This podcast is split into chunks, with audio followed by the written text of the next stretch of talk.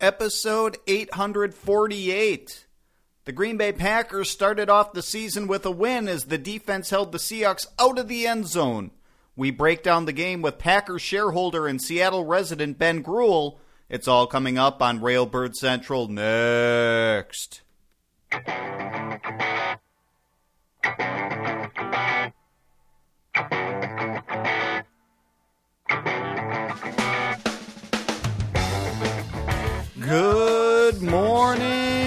Green Bay Packers fans, and welcome to Railbird Central at Cheesehead TV, the longest tenured Packers podcast on the internet.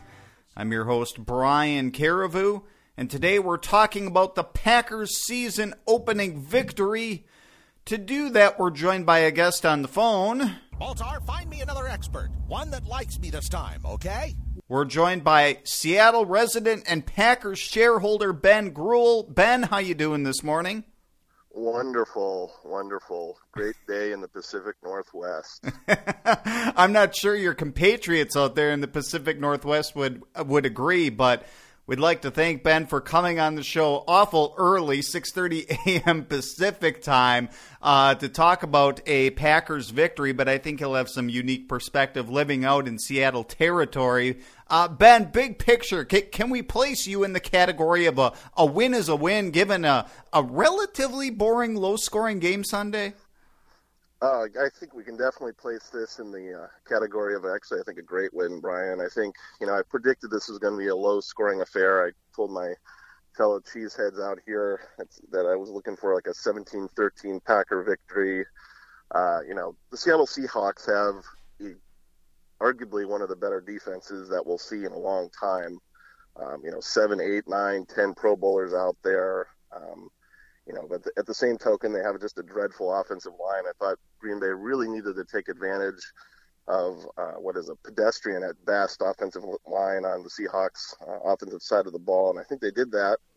Um, and you know, they did what they needed to do on offense, took advantage of a bad turnover by Russell Wilson, put out you know enough points on the board to win. Um, you know, beginning of you know beginning of the season um, generally favors defenses, and um, you know, I thought that Seattle was gonna was gonna be tough, and you know they were, and they you know they they're a 12, 13, you know, win football team this year, I think. So, you know, I think you know a win's a win, but I think this was a pretty good victory for Green Bay to start off the season. I perhaps should have known better. I thought it was going to be a little more high scoring game, but you know, thinking, oh, it's good weather and all those kind of things. But I, I perhaps should have known, like you did, that you know defense a little bit ahead of the offense early in the season. Not that that can't change down the road, but good win by the Packers regardless. Ben, are you encouraged by the play of the Packers defense that held the Seahawks to 225 total yards and helped the Packers win the time of possession battle by a significant margin? Yeah, I mean it was a clear, you know, it's a small sample size, but it seemed like a clear improvement from last year. You know, the D line looks spectacular. Uh, lots of off-season chatter about you know Kenny Clark making a big second-year bump, and he looked great yesterday. Um, I thought the secondary did its job. Uh, I think with the exception of that long throw to Baldwin at the end of the half, um, and then that Wilson missed throw to Lockett, um, where Daniels got just enough pressure there to force kind of an off throw from Wilson. Um, you know, the Seahawks' best play yesterday was, you know, Wilson up the middle. Um, you know, they did very little in the run game, and you know they really never got the passing game going. And um, so, yeah, it's a small sample size. As I said earlier, I mean the Seahawks just have a dreadful offensive line. As as much chatter as there was this year in the Seattle sports radio realm about uh, the D line being world class, there was equal chatter about concerns about on the offensive side of the ball, and especially at the offensive line. And and so, um, yeah, the you know the Packers took advantage of that, and I'm, I'm you know again small sample size, but I'm I'm pretty encouraged by what we saw yesterday. Specifically, how impressed were you by Mike Daniels? You just mentioned the pressure he put on Russell Wilson before. And do you think he'll continue to be used more as a pass rush presence on third downs the rest of the season? In times he, you know, at times he wasn't last year. Yeah, I was reading a few articles this year earlier in the summer about the fact that Daniels was on the field. I think it was what 49% of third down snaps last year, which was a little bit surprising to me. I, you know, I know that Green Bay had that was it the Cadillac package, which featured a number of some of the Packers' better perceived to be better pass rushers. Um, so you know, you got to hope that he's on on the field for at least you know three quarters of third down snaps through the rest of the year. You know, I understand that they want to keep him fresh for early downs. Um, but when you have a mismatch up front, like we did against Seattle, it's hard not to have him there, you know, for at least three quarters of those snaps. And, you know, he took advantage of it and he had one of the more dominating performances by a Packer D lineman, you know, dare I say, since Reggie White, Aaron Kampman. I, you know, I can't think of, uh, of a performance that stood out that much um, by a Packers defensive lineman for years. I mean, he was just dominating um, you know, both in the running game and uh, um, on the in the passing side, putting pressure on Wilson.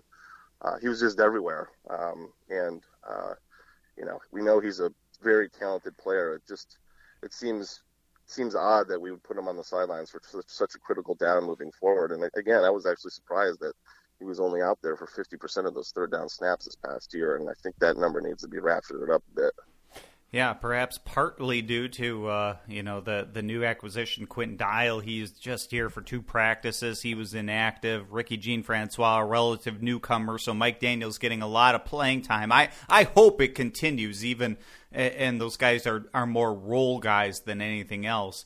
Um, but but Ben, uh, on offense, let's take a look on that side of the football. How did you feel about the performance of Ty Montgomery? Who, despite averaging a, a relatively meager 2.8 yards per carry, he also scored a touchdown and had a career high 19 carries, while Jamaal Williams really barely played. Yeah, I you know I had a couple friends after the game who thought you know that were kind of questioning Montgomery's play. You know, I thought he did what he. I thought he kept the, the Seahawks run defense honest. Um, you know, 54 yards on the ground. I think he got a total of what 23 total touches, 39 in the air. Um, you know, I would love to see Montgomery get that 20 to 25 touches a game. I think if he he's if he does get that, Packers are in good shape offensively. Um, you know, he he kept the Seahawks defensive line honest enough where Rodgers was able to get out outside on a couple um, play action passing bootleg situations, including that the, the past the, the Bennett there at the end to seal the victory and put us in victory formation. Um, I think he did just enough to, to keep that line honest, and he didn't. I don't think he had any negative plays. Um, in contrast to our former Green Bay Packer running back Eddie Lacy, who was just dreadful yesterday. Um, I thought Montgomery was was solid, and um, you know, 54 yards, 2.8 average isn't great, but if you'd like to see that up in the three and a half, you know, four yards per carry, but you know, against a, off, a defensive line that has Michael Bennett, Sheldon Richardson, Cliff Avril, um, Frank Clark. Um, you know, I'll take it. Yeah, uh, I think he will do better in upcoming weeks, and, and we can uh, attribute that to a very good Seattle defense. And, and I thought he played well considering the circumstances. But were you were you surprised? First of all, Brian Bulaga didn't play, and then conversely, how, how do you think Kyle Murphy fared in his first career start? Uh, I, I was surprised. Um, and I think everybody except for maybe Aaron Nagler were surprised. Um, you know, he practiced, I believe he practiced most through the week. And so the last second scratch, I think, was kind of came out of right field. Um, so hopefully, you know, knock on wood, this is just one blip on the screen for Bulaga moving forward because I think we need that starting five offensive line healthy, especially given some of the depth issues there. Um, uh, you know, I thought Murphy played as good as could be expected when you are facing uh, such a you know a, a, talented defensive line like Seattle has. Um, you know, he got beat by Avril there early. Um, you know, there was a few times on some running plays where he got, I think, well, that one play where Montgomery got tripped up. You know, Murphy was all, all over on the left side of the offensive line. Um, and so, you know, he definitely had some issues, but, you know, he didn't get his name called that much in the second half. And that's generally the sign that an offensive lineman's doing his job. So, you know, we'd like to see him uh, as our primary backup moving forward, but, you know, I think he, he did what, what, what could be expected. And, you know, he seemed to improve as the game went on. Yeah, I, I honestly was very surprised Brian Bulaga didn't start considering, like you said, he practiced all week. I mean, that's that's the sign you're looking for that, you know, sometimes they hold those guys out to the last moment, you know, like they'll have one practice under their belt for veterans and go out there, but wasn't the case with Brian Bulaga. We'll, we'll see what, what he, his status is going forward. Um, ben, uh, kind of an open-ended question here. Wh- which of the Packers free agents they signed this this season, and they signed seven of them? Which one do you think made the biggest impression Sunday? Uh, maybe uh, you know, couple. I think maybe one that was maybe a little bit of a surprise, but I thought Jahri Evans played great. Uh, he had that one bad holding call. You did, um, but other, I thought he played poorly. Oh, really? Oh, that's all right because Pro Football Focus in their grading thought he did well as did well too. So maybe I'm in the minority. Huh. Well, it's interesting. I, haven't seen his PFF grade. Yeah, I mean, I, I know he had that aw, aw, awful holding call, and maybe he did get pressured up middle a little bit. But I, you know, I thought he played better than average. Um, uh, and then, you know, I thought Marty Bennett. You know, I think he only had two catches on maybe six targets, five, six targets. Um, but the the one tough catch through you know from, from Rodgers and what was those one of those classic Aaron Rodgers just how did he do that throws? Um, you know was was a big um, you know was a was a big play to move the chains. And then of course you know sealed it on that was that 25 30 yard bootleg at, there at the end. Um, you know and he clearly drew attention from from Seattle and opened up the perimeter for Jordy and and especially Cobb to have some both have big days as well as Davante who didn't play great but also you know had some nice catches there. So you know those two I think stood out, and other than that, it was pretty quiet for most of the free agent acquisitions. Yeah, maybe a little bit bigger uh, performance going forward from some of those guys. And I, I, suppose you can understand it's the first game; they're still getting used to the schemes and the systems. But definitely that big catch by Martellus Bennett, uh, the, I believe the final catch of the game before they started kneeling on it was a big one. Um, but Ben, not, not exactly Packers related here, but just interesting. TJ Watt became the first player in NFL history to record two sacks and an interception in his NFL debut, while Kevin King played sparingly.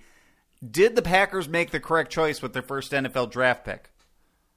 Uh, um, you know, my heart says no because, you know, being a Packer Badger fan, you would have loved to seen TJ Watt. Um, you know, in the green and gold. Um, you know, you know the bloodlines in that family. you know, T.J. Watt and J.J. Watt seem to have a very similar trajectory, and so there was a part of me uh, before that draft that was just hoping that Green Bay was going to snag him, thinking that you know he, as he continues to develop, he's going to you know be a sensational talent similar to what his brother is, though they're completely different players. Um, you know, Kevin King, of course, University of Washington quarterback. I watched him play a number of times out here in Seattle. You know, fast, big. You know, the kind of quarterback that you know that Seattle actually, the Seahawks have been, you know, um, succeeding with. You know, through the last six, seven years here. Um, you know, we needed, we knew we needed depth in the secondary. I think Kevin King has a tremendously high ceiling, but yeah, it does kind of pain pain probably all Green Bay Packer fans to see that T.J. Watt was on the board there uh, earlier this year. Green Bay didn't snag him, and then you know he has just a huge um, NFL debut. Um, you know, I think we made the right move ultimately, but this one could hurt for a while if, if he continues to have those kind of games moving forward. it's only one game, uh, and we'll see where the development uh, Kevin King makes. Uh, ben, one more question before we let you go. Looking forward uh, how confident are you that this team could go on the road and beat a Falcons team opening their new stadium after the beatdown in the NFC Championship game last season? Uh, you know, I think I'm reasonably confident. Um, this is, you know, the Falcons just barely squeaked by the Bears, um, and the, you know, the Bears are you know, projected to be in the five, six win category this year. Um, so that that, you know, I think that kind of bolstered my confidence a little bit. Um, you know, Ladarius Gunter is back to being the fourth or fifth cornerback, which is I think where he should be on the depth chart, as opposed to um, you know guarding arguably the best wide receiver in football and Julio Jones. Um, so it'll be nice to have uh, our secondary in a much better place health wise than we were last year in the NFC Championship game. You know, at the same token, that stadium is going to be loud. Uh, the team and the fans are going to be fired up. Um, of do, debuting that new stadium. Um, you know, I think it's going to, unlike this last week, I think it's going to be a relatively high scoring affair. Um, I think Rodgers will get three, four touchdowns and throw for you know three, three fifty. Um, I think you know I like the. I think I think if Green Bay pulls out a victory, it's going to be a Mason Crosby field goal at the end or um, uh, or something pretty close. Um, but I, you know, I'd say reasonably confident. Fair enough. How do you How do you feel? How do I feel? Um, I think it's going to be difficult for the Packers to come away with a victory, considering all those things. And I, I don't know why they why the Falcons struggled so much with the Bears. I, I think they're better than that. I think last year they showed they're better than that, and they're not a significantly different team from last year. I don't know. Uh, that said, I, I'm encouraged by the play of the Packers defense, and maybe I'll change my mind throughout the week here yeah, it's uh, it's it's going to be an interesting one. It's, it's one of those games I think it's relatively difficult to predict, other than the fact that I think I think some points are going to be up on the board. I don't think it's going to be the low scoring, boring affair that we saw this past Sunday. Yeah. Uh, ben, thanks so much for taking the time to talk to us this morning. Like I said, especially getting up so early. Appreciate it. Enjoy your Monday, and I'm sure it will be a lot better now that the Packers have won. So thanks a lot, and uh, we'd love to have you on again sometime. Great. Thanks, Brian. Go All right. Go back. Ben Greuel, Packer shareholder, Seattle resident, somebody who I thought could provide some unique perspective from the Pacific Coast and did. Uh, glad to have him join us. Glad to have you, the listener, join us as we continue on with the show. I'll try to tell you, Vince, in our Packers news segment and my commentary on it. Uh, the Packers win 17 to 9 in a season opening victory over the Seattle Seahawks. And as we usually do the day after the game, I'll give you my chips report. Your blue chip players from this game, and, and the the best one, the the top one you can probably imagine, Mike Daniels, as uh, uh, Ben Greuel said, one of the best games he can remember by a Packers defensive lineman. It really was. Mike Daniels, of course, uh, you're going to mem what we're going to remember is the one one and a half sacks he came up with, the forced fumble, of course, which may have been the biggest play in the game for the Green Bay Packers that set up a touchdown and you know, you know really broke that game, turned the momentum of that game around uh, as he forced the fumble on Russell Wilson early in the second half that Kyler Fackrell recovered. But Mike Daniels, uh, he also on the day had four quarterback hits, uh, team high, uh, two more than anybody else on the team. Getting to Wilson, putting a hit on him several times. The the big hit there happened in the first half. Uh, as he just as Wilson was le- releasing the ball, looking for Lockett deep down the right sideline, forcing, you know, probably you could say the pressure forced the overthrow them uh, on not giving not giving Wilson enough time to really stand comfortably in the pocket, which was huge. And Mike Daniels making seven tackles. That was the second highest amount on the team. And, and that's pretty remarkable for a guy who, you know, plays on the defensive line, first of all. And second of all, um, not on the field every snap like several of the defensive backs were. You know, guys like Ha Ha Clinton-Dix, um, uh, guys like Davon House were out there every snap of the game.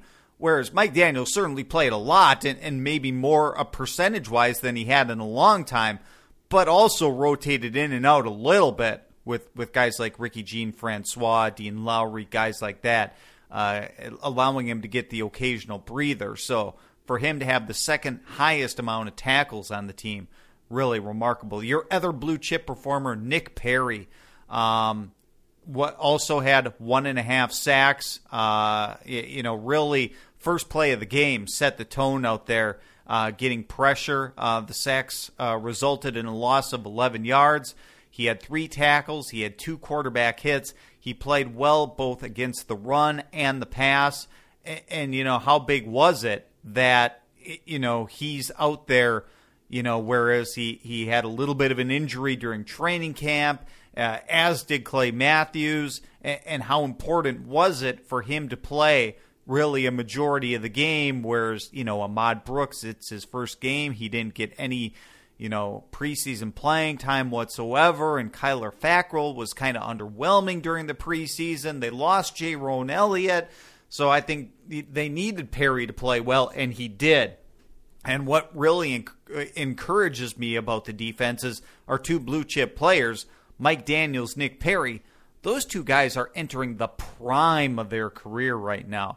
These guys should be at the very peak uh, of what they can do. They're they're now no longer under their first contracts. They they've got plenty of experience under their belts and, and haven't yet hit that time where they're on the downside yet. Uh, they, they should be at the peak this season of what they can do, and and that you know has me really encouraged that the Packer defense can be much improved in 2017.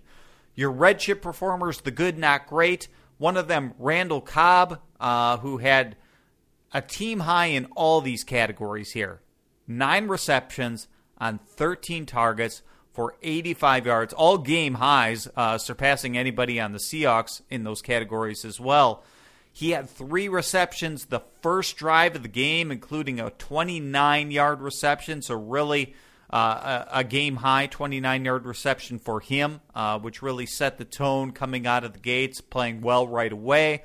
Uh, he also had a 10 yard reception on the game's final drive that helped run the, cl- the, the clock out. That was really important at the time as well. Uh, so Randall Cobb uh, just playing really solid and, and, really picking up where he left off last season when he played so well in the playoffs. And I, I think there were some people that kind of saw, you know, maybe a little bit underwhelming performance as a whole in 2016 and wondering – well, is, is, Randall Cobb maybe the forgotten man behind Jordy Nelson and an emerging Davante Adams? But Randall Cobb playing really well, and and all the receivers played well this game. You know, Jordy Nelson had the touchdown, and and, and Davante Adams had several big catches as well. I, I just can't, you know, those three, uh, no complaints with any of them. Uh, but Randall Cobb probably shining the best uh, on his nine receptions.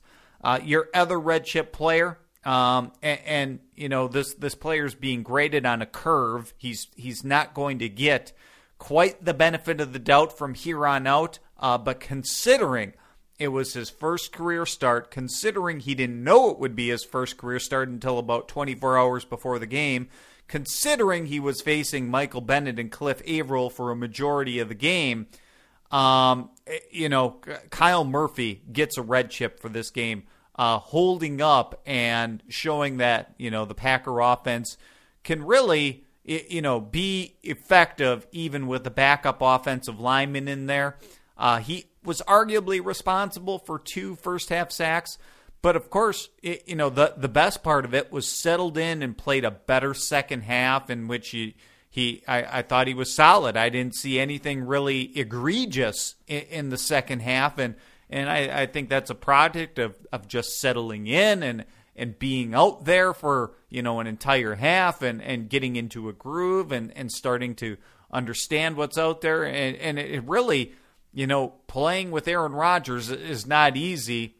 Um, it, you know for a guy who's out there given the hard count and and for him not to suffer a penalty this game you know isn't out there with a false start or anything like that. Um, very good first game from Kyle Murphy. Like I said, he he wasn't perfect, and and perhaps you know uh, uh, another game down the road.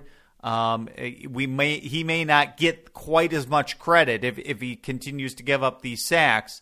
Um, but but I also thought you know that there were a lot of times where he was out there on an island and the Packers not always giving him help. You know, sometimes they did give him help.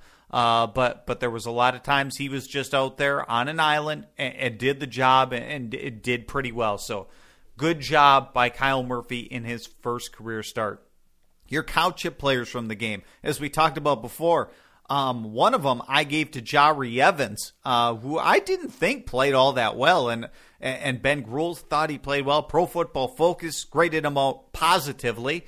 Um, but you know, uh, Evans had the two penalties um, that pushed the back, Packers back a combined 20 yards. And, then, eh, you know, he, he on the interception of the game, that the most forgettable moment of the game, on the interception by Nazair Jones, that, that was Jahri Evans' man. Had he engaged him a little bit longer, eh, you know, maybe that interception doesn't happen. Uh, so I put that on Jahri Evans a little bit there. Uh, not that was a great decision by Aaron Rodgers, uh, but still, had he been engaged, that interception may not have happened. And, then I thought, you know, Jahri Evans looked a little bit slow, and and you know, which isn't totally surprising as a guy his age. And, and if, but if there's, I, I do understand if there's any position out there where you can mask that, it's the interior of the offensive line at guard. Um, but, but you know, I I wasn't. I, I didn't think Jahri Evans played all that well. It's not like I think he's past his prime and can't play. I, am willing to give him more time out there. And, his again his his first game, first regular season game with the Green Bay Packers. There's still a lot out there for him to learn the nuances of the Packers offense yet. Um, but not not a great first start. And the other one goes to uh, Davon House, who uh, committed two penalties one on defense, one on special teams. He was the the guilty party on the overthrow by Russell Wilson. Uh, had it been on the mark, uh, Davon House may have gotten beat. And then there was also a missed tackle in there. I think it was on Thomas Rawls. Um, but, it, you know, and we can kind of look at it through the prism of, well, you know, Davon House missed a lot of time during training camp. He missed the first three games. He only played sparingly in the final preseason game, in which he played just like four snaps or something like that. Um, didn't didn't really, you know, it, it, is, is the hamstring injury still lingering? I don't know. Hopefully, he just gets better from here. Uh, but not a great first start from Davon House either. So so there is your chips report for uh, Sunday's season opening victory. The day ahead. All right. Um, on on Monday here for a victory Monday, Mike McCarthy's post game press conference or day after game press conference starts today at 3:45 p.m. Central Time. Um, and that will also be followed by a coordinator's press conference at 4 o'clock p.m. So that would be Edgar Bennett, Dom Capers, and Ron Zook. All will meet the media. These can all be streamed live at Packers.com, so you can check them out. Um, and, and, you know, with with no practice being held on Monday, uh, this is the best opportunity for for, for you to get your uh, Packers content today. Um, and, and so there you go. Make sure to watch that. And then also on Monday it's the regular season debut, uh, and and for many just the season debut of several Packers talk shows, uh, of which there's a bunch of them. There's the fifth quarter. There's Clubhouse Live. There's Inside the Huddle. Uh, there's more of them. I, I didn't have time to go through all of them and find out all the guests today, uh, but that's always a cool thing. You know, every Monday and, and for some some shows on on Tuesdays uh, after the game for you to digest more Packers content and see what the players have to say after the game. So, season debuts, season premieres uh, for many of these Packers talk shows on Monday. Make sure to go check them out. And uh, that's what you're looking at on a Monday. And that's going to do it for today's episode of Railbird Central. Thank you, everybody, so much for joining us today. Thank you to Ben Gruel for being our guest, and we'll be back again on this upcoming Wednesday. As usual, our weekly guest on the show, Nathan Jahnke of ProFootballFocus.com, will be there to talk to us, breaking down a season opening victory for the Green Bay Packers and looking ahead to that game against the Atlanta Falcons. So, looking forward to that. Railbird Central typically airs every Monday, Wednesday, Friday at 8:30 a.m. Central Time. That's the live edition of the show, podcasted and on demand later in the day. We'll see you later, folks. Um, I leave you today with a song called "One Step Closer" by the String Cheese Incident on Sci Fidelity Records. See you later, everyone. Go, Pack, go.